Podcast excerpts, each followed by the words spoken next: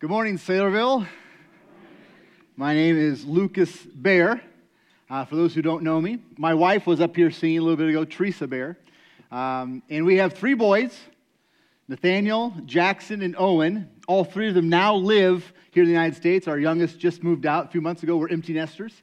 All three of them are here attending DMACC. They all three attend here, and they're uh, involved and um, exciting. Getting ready to add a, a new member of our family here in June as my oldest son, Nathaniel's engaged to Sawyer Grant. You guys probably know who she is, or some of you do. She also attends her here, here with her, uh, her family. Anyway, a little update on what's going on in our life. It's been kind of crazy. Um, we've been in Brazil making disciples, establishing churches for the past 14 years. You guys, this church sent us out 14 years ago. That blows my mind even to try to contemplate that. Don't know why you're clapping. Um, because uh, it's been um, it's been crazy. It's been hard. It's been gut wrenching. It's been chaos. There's been valleys. It's been awesome. And you guys have been walking with us through all of that these past four years, excuse me, 14 years. You have been uh, our partners. Many of you are our dearest friends. Some of you are even our mentors. All of you have been a conduit of God's blessing into our lives. And so I have other things I want to say today, but I want to start by just saying thank you. We, we deeply love you guys in this church. So thank you. Two years ago, we launched a brand new church plant, and we were coming out of COVID, and God was just kind of meshing. That's Portuguese. Um, that's like a combination of Portuguese and English. He was, um, I don't know how to say that. He was, whatever, I'm losing my English now. Um, he was really kind of directing us to, uh, to plant a new church that was very simple, and very relational, very family centric. And that's what we did. We had no idea what, what we were doing. We were just kind of following the Lord as He was leading us. And through the process of establishing this church that's a little bit different, God has really been challenging and reshaping my ideas of what it means to be and make disciples. And that's what I want to talk to you about today. He has simplified and at the same time deepened my thoughts on what I'm supposed to do and who I am supposed to be as a disciple. And he's used a really familiar passage to do it. Really familiar. In fact, it's so familiar that it's almost cliche for a missionary to use this passage to preach on during a missions conference. And that's what we're doing. We're closing out. Today's the last day of, of the missions weekend here at Saylorville. So I'm almost a little embarrassed to stand up here and open the Bible to this passage because it's so cliche, so predictable for a missionary to do this. But I want you to know this morning that I am really, I, I'm willing to risk the embarrassment to share this passage. That was kind of funny. It didn't really hit. I'm sorry. But I'm willing to risk, thank you, that merciful laugh. I'm willing to risk the embarrassment this morning to go to this super familiar passage to share some things that God has been teaching me these last couple years. That passage is known as the Great Commission, found in Matthew chapter 28, verses 19 through 20. So let's look at that passage. It'll be up here on the screen. I'm just going to read it. You can follow along. If you have your own copy of the scriptures, you can open up or on your phone if you want to. I'm actually going to start in verse 18 to kind of run up into the passage. So let's start there. Matthew chapter 28, verse 18. And Jesus came and said to them, All authority in heaven and on earth has been given to me. Go, therefore, and make disciples of all nations, baptizing them in the name of the Father, and of the Son, and of the Holy Spirit, teaching them to observe all that I have commanded you. And behold, I am with you always to the end of the age. And this comes shortly after the resurrection of Jesus. Jesus had told his disciples to go to Galilee. There he would meet them. And this is that moment when he's meeting his disciples after his resurrection. And there, Jesus gives his followers, his apostles, a commission, last marching orders. And Matthew ends his gospel right here. He ends it with, this, with these words of Jesus. He understands that these words of Jesus need to be emphasized. We emphasize people's last words. Just a few months back, I was flipping through YouTube, the reels, you know, the, no, the shorts. And flipping through the shorts, you might do that too. It's really addicting. And I, I came up to a short about um, Einstein. And this is a 30 second video about Einstein when he was in the hospital dying. So here's this great man who had a tremendous influence on the world through science and his mind. And there he is, dying in the hospital. And he's in and out of consciousness. And right before he dies, he comes into consciousness and he begins to speak. And these are the last words of Einstein. Whoa, what's he going to say at the end? And there's a nurse there that could hear him. But he spoke in German. And she didn't speak German. She didn't understand. And the whole video is this travesty, this tragedy. The last words of Einstein have been lost. We have this belief that someone's last words have extra weight to them, that we need to listen to them, that we need to heed them, almost as if the person is saving the most important thing to the end. And for this reason, I think Matthew ends his gospel with these words in Matthew's gospel, these are the last and weighty words of Jesus. Now, in this, these last words of Jesus, there are really four things that Jesus is telling his, telling his followers to do to go, make disciples, baptize them, and teach them. But there's only really one command, and that command is make disciples. Everything else is subordinate to this one central command and when the disciples left the mount, there was no confusion what they were supposed to do with the rest of their lives. They were to make disciples of and for Jesus. Full stop. Now, the, the simplicity of Jesus' marching orders are grounding and clarifying for the follower of Jesus. I remember when God really got a hold of my heart about this truth. I remember, I, I, I remember right where I was. I was driving home from a meeting, and I was really frustrated. This is a few years back, quite a few years back, five, six years back. And I was really frustrated because we were in the process of launching a new church at the time, and we kept hitting blockades and road bumps and, and shut doors, and I was getting so frustrated. I'm like, Lord, I, can we just get our services launched? Can we just get a building rented? Can we get a church planted? And I was so frustrated. And I don't know if you talk to yourself. I, I mean, I, I, talk to myself all the time. I mean, there's like, I mean, even this moment, there are like numerous conversations going on in my head.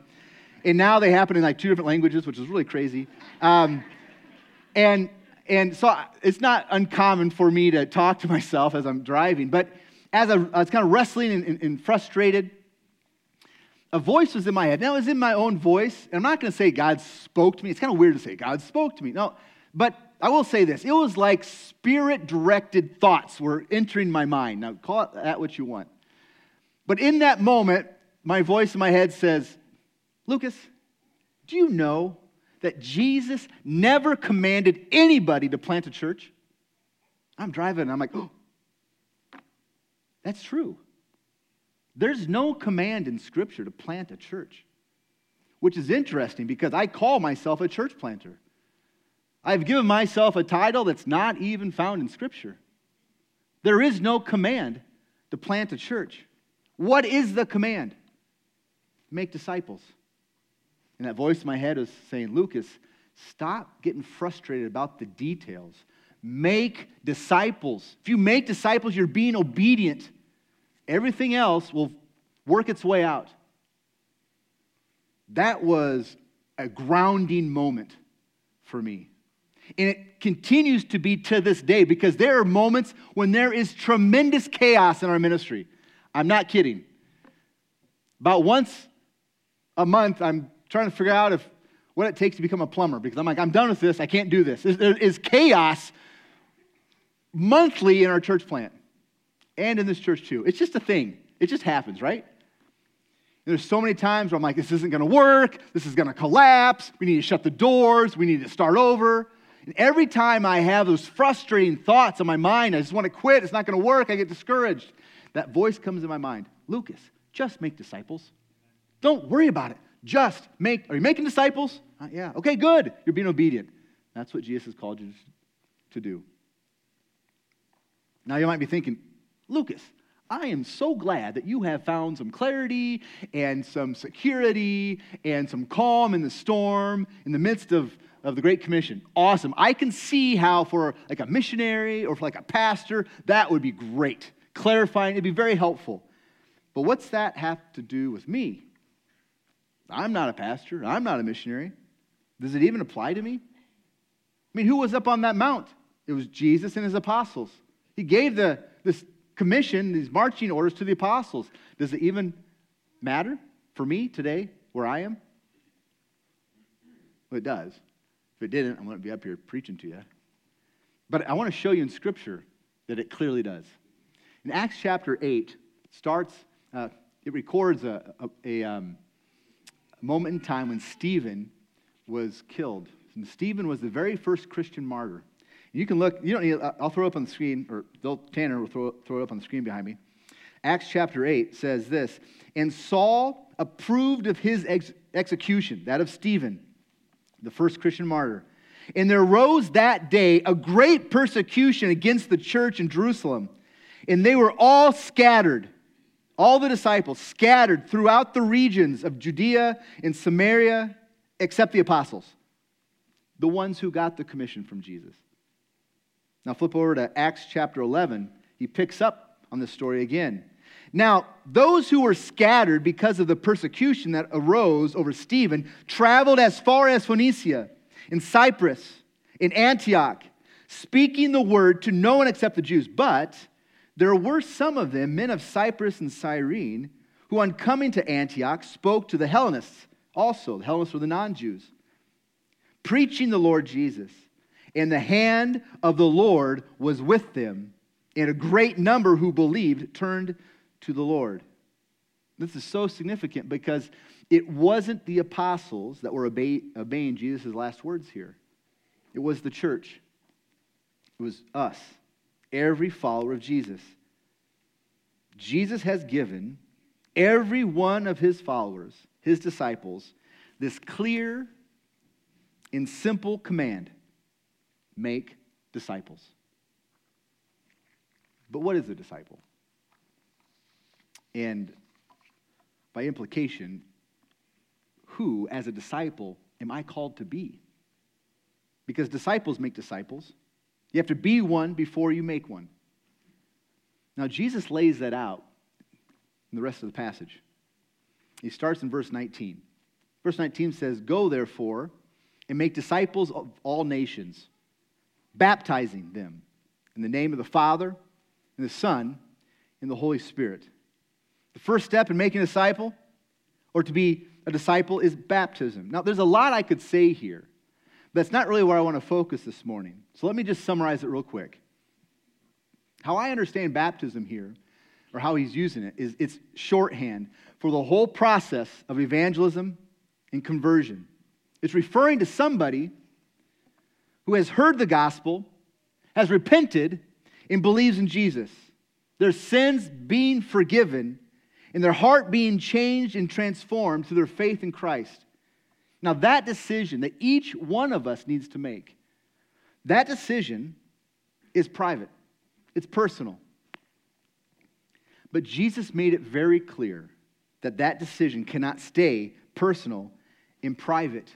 It must be declared publicly. That is what baptism is. Baptism is the public declaration of my private decision to trust in Jesus as my Savior. Baptism isn't magic, it doesn't change me. Faith in Jesus changes me. Baptism is the public declaration of my life changing faith in Jesus.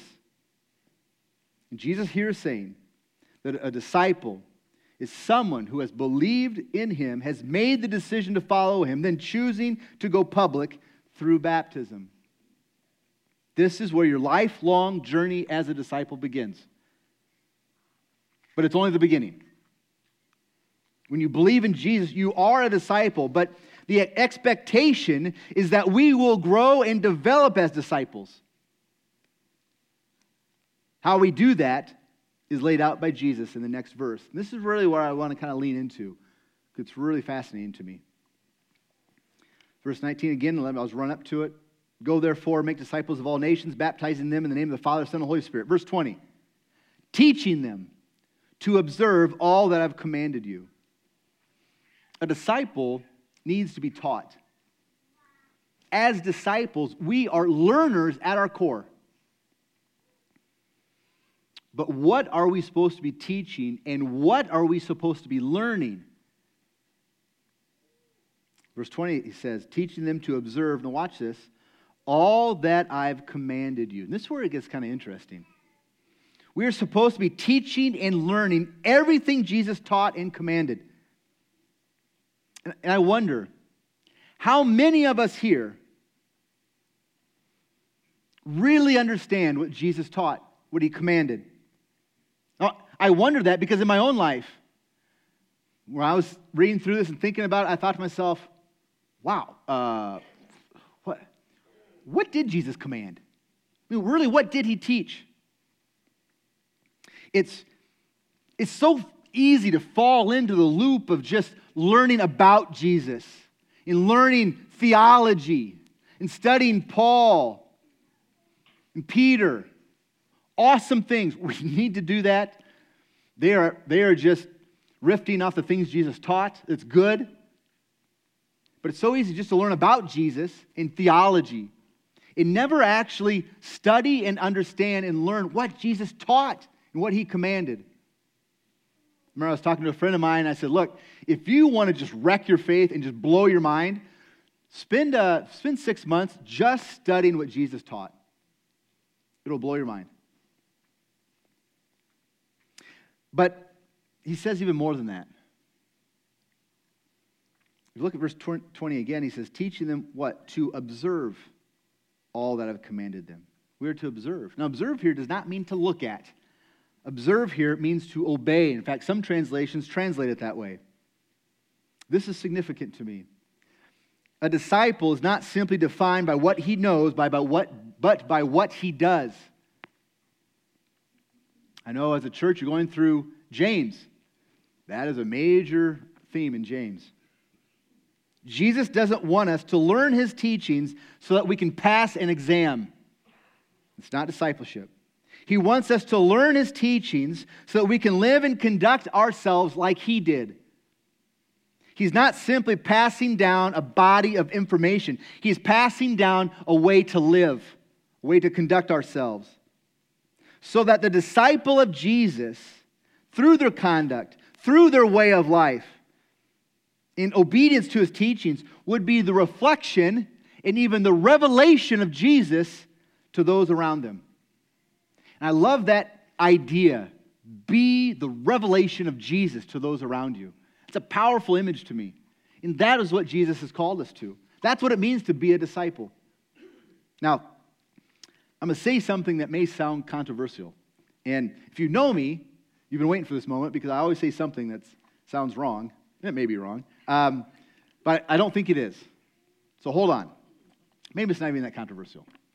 Um, but I, I've observed something true in my life, and it may be true also in yours. Now, listen. For many of us, not, not all of us, but for many of us here, we could go through the rest of our life and never learn one more theological fact, and we'd be fine. For many of us, our learning has greatly outpaced our obedience. Now, I'm not trying to diminish the importance of learning. I'm just trying, what I'm trying to do is I want to raise obedience to the, le- to the level where Jesus put it. We cannot divorce learning and obedience. But I'm afraid that we've done that. So let me give you an example um, of what we do in Brazil. There's a phrase we use in Brazil. You know the book, The Five Love Languages? Great book. Never read it. I hear it's a good book. Um, something we say in Brazil is we say, look, the, God's love language is obedience. That's how we tell, that's very scriptural. How we tell God we love Him is through obedience.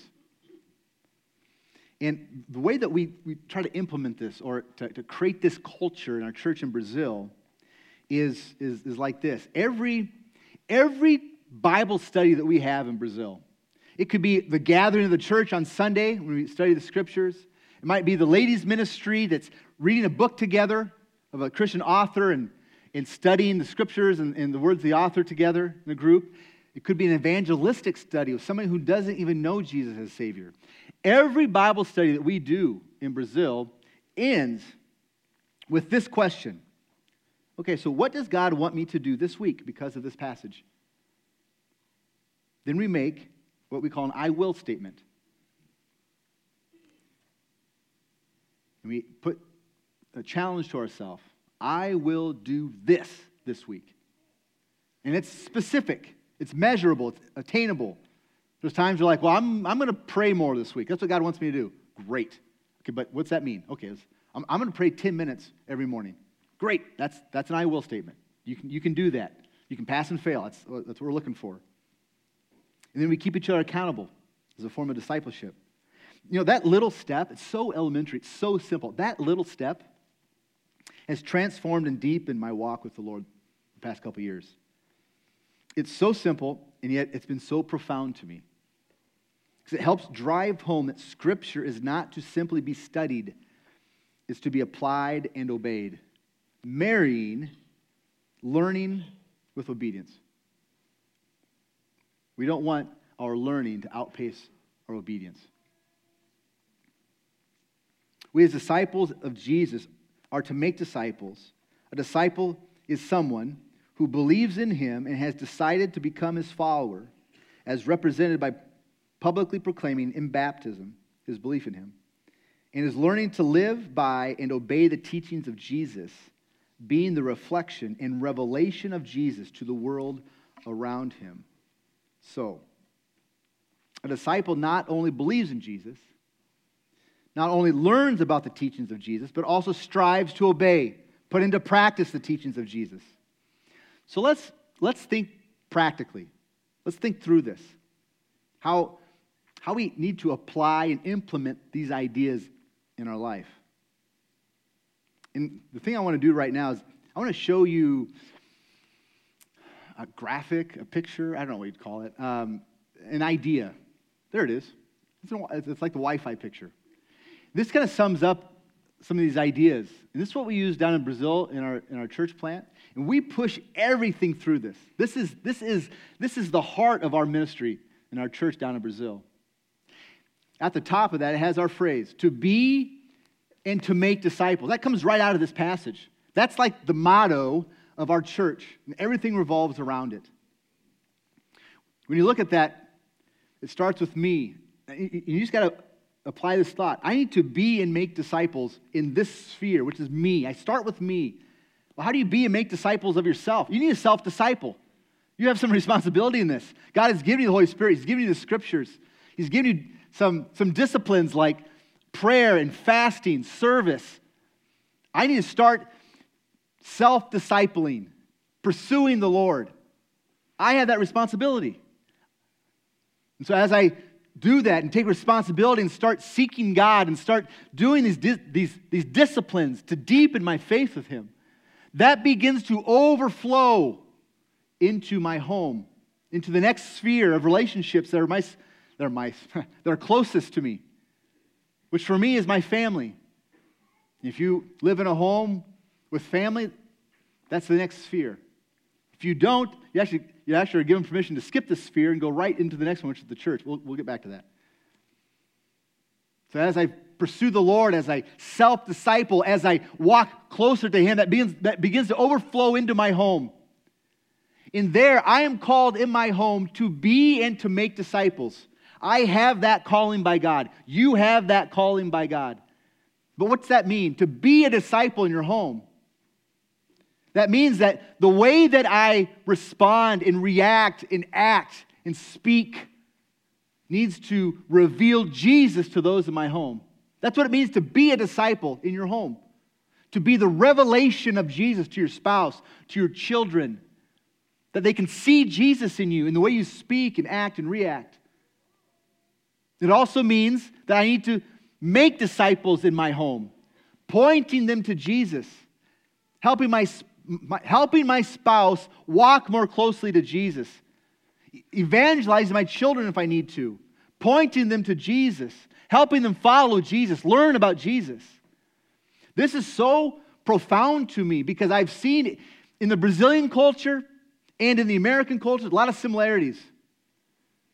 But what I, I think what's happened is our, in the church, our ministries, our youth ministries, our children's ministries are so darn good and such an enormous blessing. And God has given amazing people to do those things. But those things are there to accompany us, parents. It's not there to replace us. But as parents, I saw this in my own life, as parents, it's so easy to just give the responsibility, the calling of God in my life to be and make disciples of my home, to give that over to somebody else. But God is, has this calling, parents, in our life to reassume the role of spiritual influencer of our children, the primary spiritual influencer of our children. That's a calling that we have in this passage to be and to make disciples in our home. And as we do that, as we begin to create that culture of, of the kingdom in our home, that begins to overflow into our church. Each one of us who know Christ as our Savior have this calling to be and make disciples here. It's not simply the job of the leadership. That calling has been given to you, follower of Jesus, to come here and reflect and reveal Jesus to those around you. But not just on Sundays. Church is not just Sunday throughout the week, breaking bread with the other believers, encouraging them, praying with them, reflecting Jesus to them, pointing them to Jesus, helping them walk with Jesus. This needs to be a self discipling community. You have that calling by God. And as we begin to do that well and do that right, that begins to overflow into our, into our mission. Now, I'm what I'm talking about is the people that God has placed in your life already. Your social networks, people at work, at school, in your hobbies, these relationships that you have. You have the calling by God to be a disciple out there, to be the revelation of Jesus to them, and to make disciples of them. So often we think and again, it's because our churches do such a darn good job. They make these Sundays so amazing and awesome that we think, oh, the only thing I need to do is just invite people. I don't need to actually make disciples. I'll, I'll, I'll just invite somebody and the professionals can make the disciples. Um, that's not the calling of Jesus in your life. It's not a bad thing. Don't get me wrong. Not a bad thing to invite people to church. but don't um, miss the opportunities that God's placed in your life to understand that you have this calling to be and to make disciples out there. We're called to be and to make disciples in every sphere of our life. Now, before I wrap up, we're just, just about out of time. Before I wrap up, you, you might be thinking, um, Lucas, you missed something. Where's the go? Right? Because the passage, the passage starts out with, Go, therefore and make disciples of all nations. That's a pretty big, that's a pretty big thing, right? Go. Often that's what we focus on. Go. Where's the go? Did you miss it? I, I missed it a little bit, but um, it's important to think through something. The goal, the go, is only significant if you are already being and making disciples here. If we're not heeding the call of God in our life to be and to make disciples here, the goal is, the goal is, is, is futile. Go and do what? go and start doing something you've never done before in a, in a harder location, in a more difficult culture, in a brand new language, that doesn't, that doesn't make any sense. The go only makes sense if we're being already being and making disciples here. If we understand and obey our calling that, that we already have from Jesus to be and to make disciples, we will better hear with our ears and heed his calling to be and make disciples over there, wherever over there is. Now, don't get me wrong, there are tremendous needs around this world. Thursday morning, I had the opportunity to come. They have a, a, prayer time here in the mornings at 6 and 8, I think. And I came to the early one and uh, had the opportunity to pray. And, and, and it's, it's, to pray for people who don't know Jesus. And the, the topic, the theme that morning was unreached people groups around the world, people who, who don't have the gospel. And we take that for granted. We hear it all around here in the United States, but I grabbed a couple different pieces of paper about different people groups, and there was one over in the Philippines. Uh, 1.4, 1.5 million people in this people group in this one little area in the Philippines. And there was 0.00% of people who, in any form, would call themselves Christian. I mean, cast a broad net. Anything under the umbrella that can remotely call themselves Christian, they had zero. And, and I wept as I looked at that. I, I can't even get my mind around that. 1.5 million people who don't even have access to the gospel. There are tremendous needs around the world. We need to go. The gospel demands it. I don't want to downplay the go. What I, what I want to say, though, is that we need to obey the calling that we already have today. So often we're like, oh, what's God calling me to do? What's He want me to do? We get lost in this like potential future. Stop. He has called you to be and to make disciples in your own life, in your family's life, in your church, and in your mission, people around you who don't know Christ. We need to bow the knee to Jesus and place our life on the altar in preparation for that potential future call to go. And that call may come as soon as today.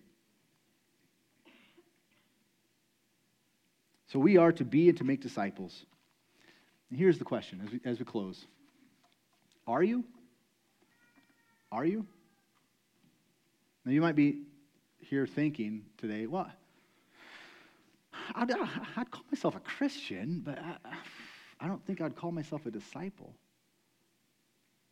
Now, here in the United States and other places in the world, we have something called cultural Christianity. And it's danger, it's a trap. We can grow up in this country because we're surrounded by the church and just think, oh, no, I, I believe in God and, and yeah, Jesus. And, and we have this idea of just like kind of this nonchalant belief in these things. That, that does not make you a disciple. There needs to come a moment. I grew up in cultural Christianity, hearing about Jesus, thinking I was okay. But when I was, when I was 13 years old, I, I came under conviction and I understood that Jesus did not simply die for the sins of the world, He died for my sins. And I personally need to respond to that as a sinner.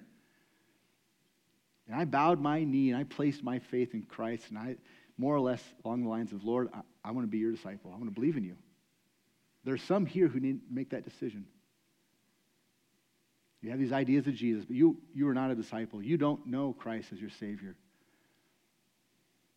He is calling you to believe, to trust in Christ, be forgiven of your sins, become a disciple. For those here who are disciples, are you learning to obey everything that Jesus commanded? Are you being the revelation of Jesus to the people around you? Are you making disciples? Are you pointing people to Jesus? Are you helping them to know Him and follow Him? Are you heeding the call of God in your life right now that He's given you? As we close, I, I mentioned earlier down in Brazil, we always have an obedience step at the end. Every time we get together, we, we, we don't ever want learning to outpace our obedience. And so as we close, I want you to make a, an obedient step this week, an I will statement. Think of something that grabbed your attention this morning. It could be anything. Could have been out in the foyer, it could have been a worship song, something that the Spirit of God just grabbed your attention. Take that, make an I will statement out, out of it. This week, I will do this. Share it with somebody. Help them hold you accountable. Don't just be a hearer of the word, be a doer of the word. And for those here who don't know Christ, your I will statement needs to be this I will bow my knee and trust Christ as my Savior. That's where it starts. Let's pray. Father, thank you so much for this morning. I thank you for this opportunity to take this very familiar passage and look at it again. Lord, I know at times it's easy to think that that Great Commission, that's for the apostles, that's for the professionals, that's, that's for the leaders. And we're mistaken. It's for every disciple of Jesus. We cannot give that calling to somebody else. We are called by, by God Himself to be and to make disciples. Lord, help us to do that. May we be obedient. May we speak your love language of obedience. May we be faithful to the Great Commission to be and to make disciples. Lord, I pray these things in your Son's name. Amen.